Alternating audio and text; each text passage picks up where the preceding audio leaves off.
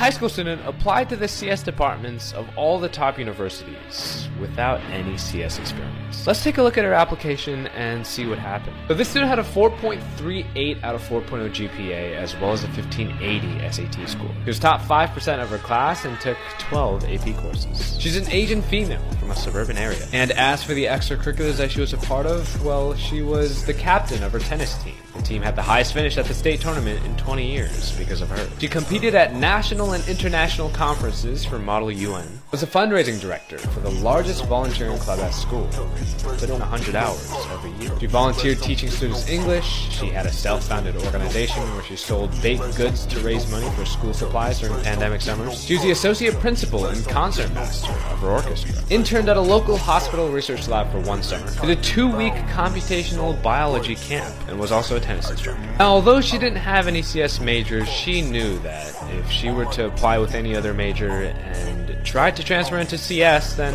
it would be very, very difficult. So she applied CS from the get-go. And as for her college results, she was accepted to UMich, Michigan State, UPenn, where she was deferred then accepted, UCSD, and NYU. And she was rejected from Berkeley, Columbia, Dartmouth, Brown, Harvard, Yale, Princeton, Cornell, MIT, and Duke. She was waitlisted from Urbana-Champaign, UCLA, Hopkins, Carnegie Mellon, Barnard, WashU, and Rice. Like I always say, it only takes one.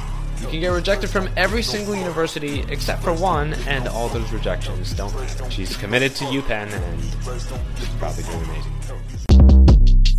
Short Cast Club